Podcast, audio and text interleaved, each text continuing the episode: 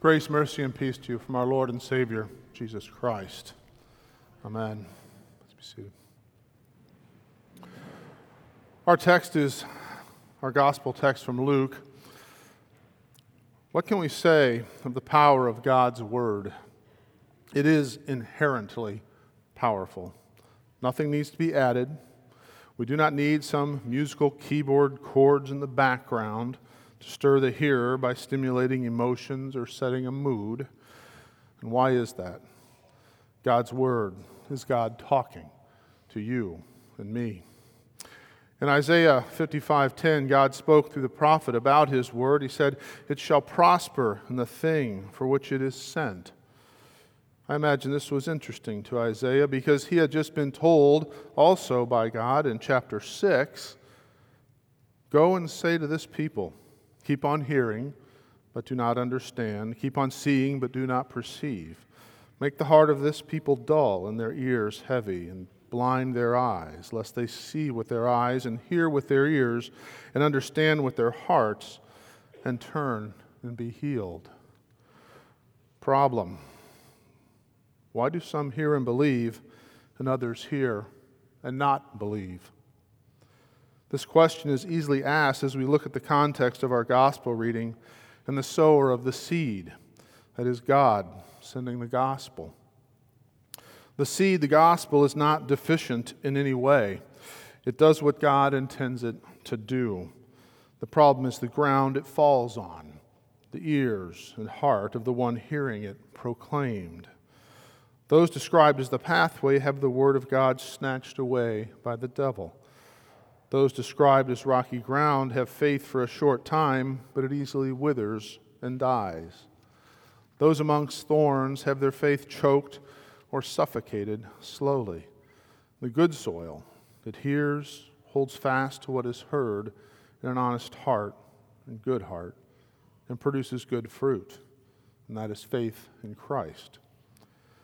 God sent Isaiah to a people that would not listen and the same is true with the sending of his Son into the world to save it. Many will not listen, and that is not the fault of God or the Word that is Jesus Christ.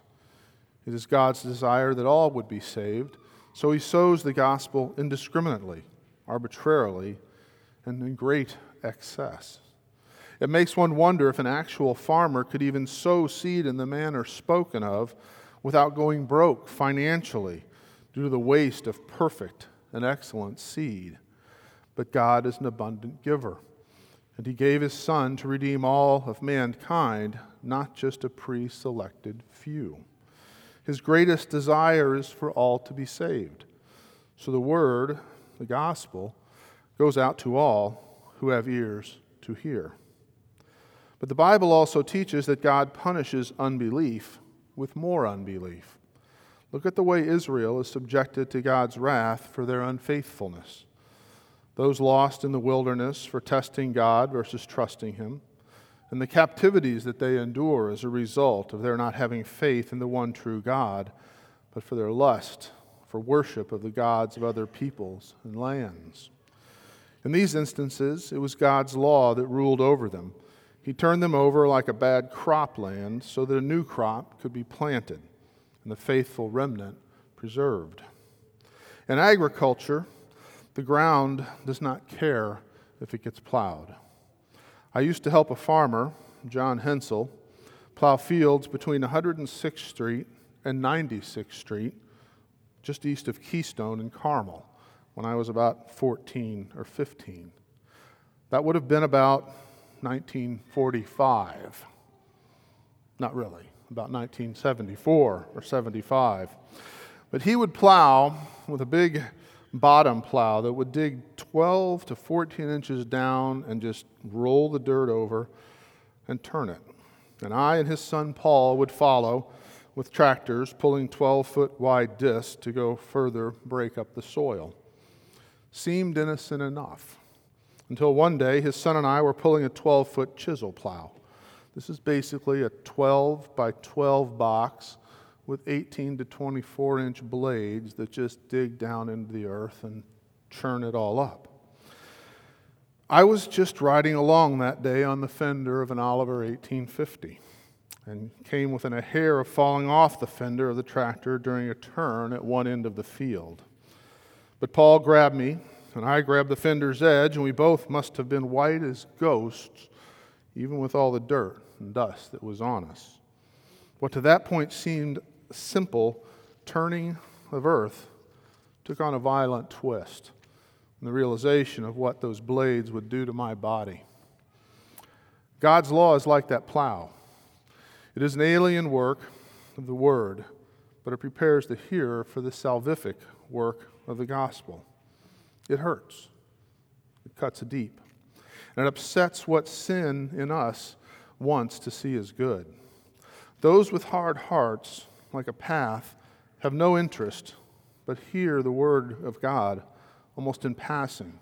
And what they do hear is the law. That perfect seed is rejected because it does not feel good to the heart that simply desires what it wants. The heart is like a three year old child, it hates the law and rejects it. To a three year old, that which is good makes you feel good, and that which is bad makes you feel bad. Ice cream and cake is good, broccoli is bad. Puppies that don't bite are good. Doctor visits and shots are bad. A hug is good. A sharp crack on the backside for running away from mom or dad in a parking lot is bad. In truth, these bad things are really good and are there to protect. A three year old, like sinful nature, does not like to hear any law. It wants what it wants and enjoys, and that is that.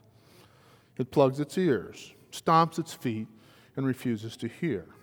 And the seed is snatched away or destroyed by the devil. Their heart is hard, like a road, unyielding to a seed, no matter how perfect, and God's word is perfect. Like corn seed that falls off a planter onto a road, it will be either crushed underfoot or under tire and rendered unidentifiable. False doctrine in the church will do this or eaten by some bird or animal, but it will not germinate, grow, and produce a crop or fruit. The result is total disbelief. The seed that lands on the rock germinates into faith even robustly, but it has no deep root or foundation, and it falters quickly when it is realized that it comes with a cross.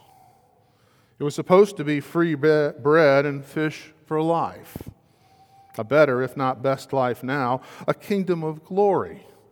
But when it does not materialize, or worse, there is suffering because of faith, things like trouble and tension with unbelieving family members or a spouse, or persecution in one's faith extends too far into public life or business, when it means a loss, they cut bait and run, having no deep faith to cling to for support.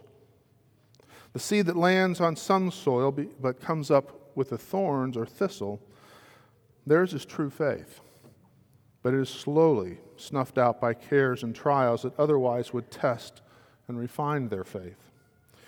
Instead, things like illness, poor finances, nagging temptation, and sin give way to the devil's question Did God really say? Did he really promise to be with you always? Why are you suffering? Why are you struggling? He really doesn't care, does he? And the devil's lies slowly choke, or a better word is smother one's faith.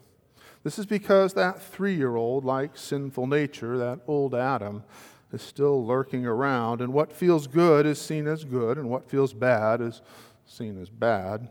And if what I'm going through feels bad, God must not care or be near and the sin of doubt and fear smother faith in a slow death.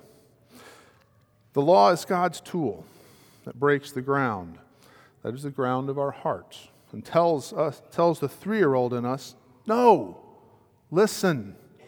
I am your heavenly Father, and my word is true." But the culture we live in cultivates the 3-year-old mentality in us. It loves to ask the devil's questions for him. Did God really say? Did God really say abortion is wrong? I mean, really? How will you care for that child? It's better off if it's never born or is born and left to die, comfortably, of course. Did God really say you have to look out for your neighbor and his best interest? I know this old car is only worth about zero, but Marcus needs one for his son, and I could use a cool grand. Did God really say a man should not marry a man or a woman, a woman? He said to love one another, right? And you do love each other, right?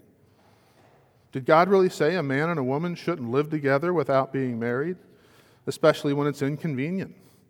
Come on. If we get married at our age, we'll lose Social Security benefits and pension benefits. It would be terrible financially. All the kids are out of the house anyway and on their own. No one cares. And the grandkids, well, they assume. We do these things and sin against God and our neighbor because our sinful desires, and rarely, because of our sinful desires, and rarely will anyone look at us with their face askew and say, What are you doing? Instead, we hear, Ooh, you're shrewd, you're thoughtful, you're loving, you care about people and children. Our culture willingly and sinfully gives the stamp of approval to all manner of sinful behavior, and it shouts down the law as God works it to prepare and cultivate the hard ground of sinners' hearts. That's not sin. I'm not hurting anyone. Everyone is doing it. Besides, the IRS won't figure it out anyway. I wouldn't bet on that last one. Only problem is, God knows. And He hates sin in the lives of His children. Any sin in His children. You, I, all those He has created. He hates it so much that at times He allows us to wallow in our messy three year old dirty diaper mess of a life until we cry out in our pain, Lord God, help save me. Have mercy on me. I'm a sinner. It is then that the preparation of the law has been heard, it's done its work, and brought believers to repentance. It is then we see that Jesus had to take all the wrath for us. Jesus is the sinner's friend, the sinner's Savior.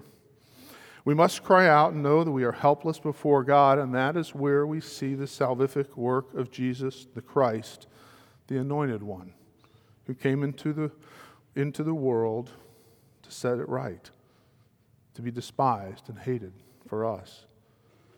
It is God's law that breaks us and makes us good soil where His perfect seed of the gospel of Christ can take hold and grow, creating a faith that changes our sinful desires into desires for the things of God, desires for His Word and fellowship with Him. It is only after we have been broken by the law that we can love the law, knowing Jesus has kept it perfectly for us. It is for His sake we desire to try and change and follow Him, knowing we will have to endure crosses.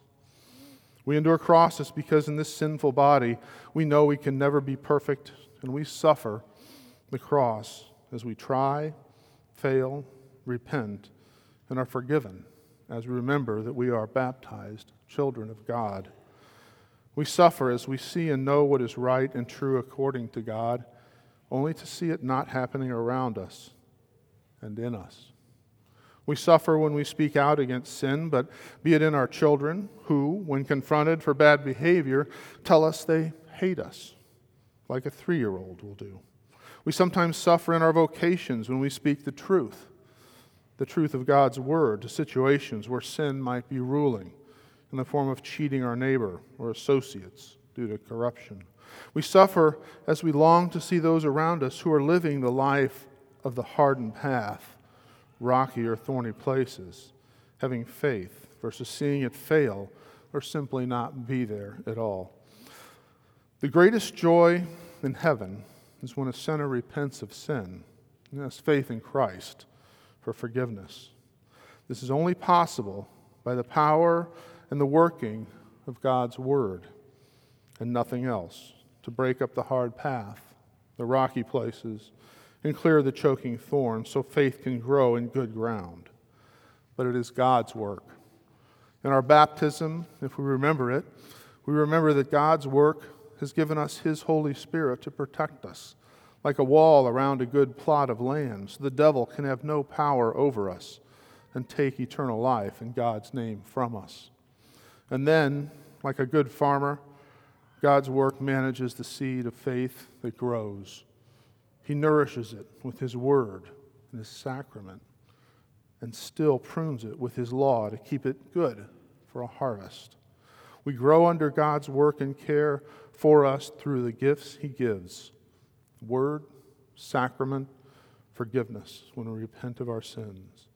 He sanctifies us, makes us holy until eternity for the sake of His Son's suffering and death. Give thanks to God that He created us with ears to hear His truth and love in both the law and the gospel of Christ for the salvation of our souls. Amen.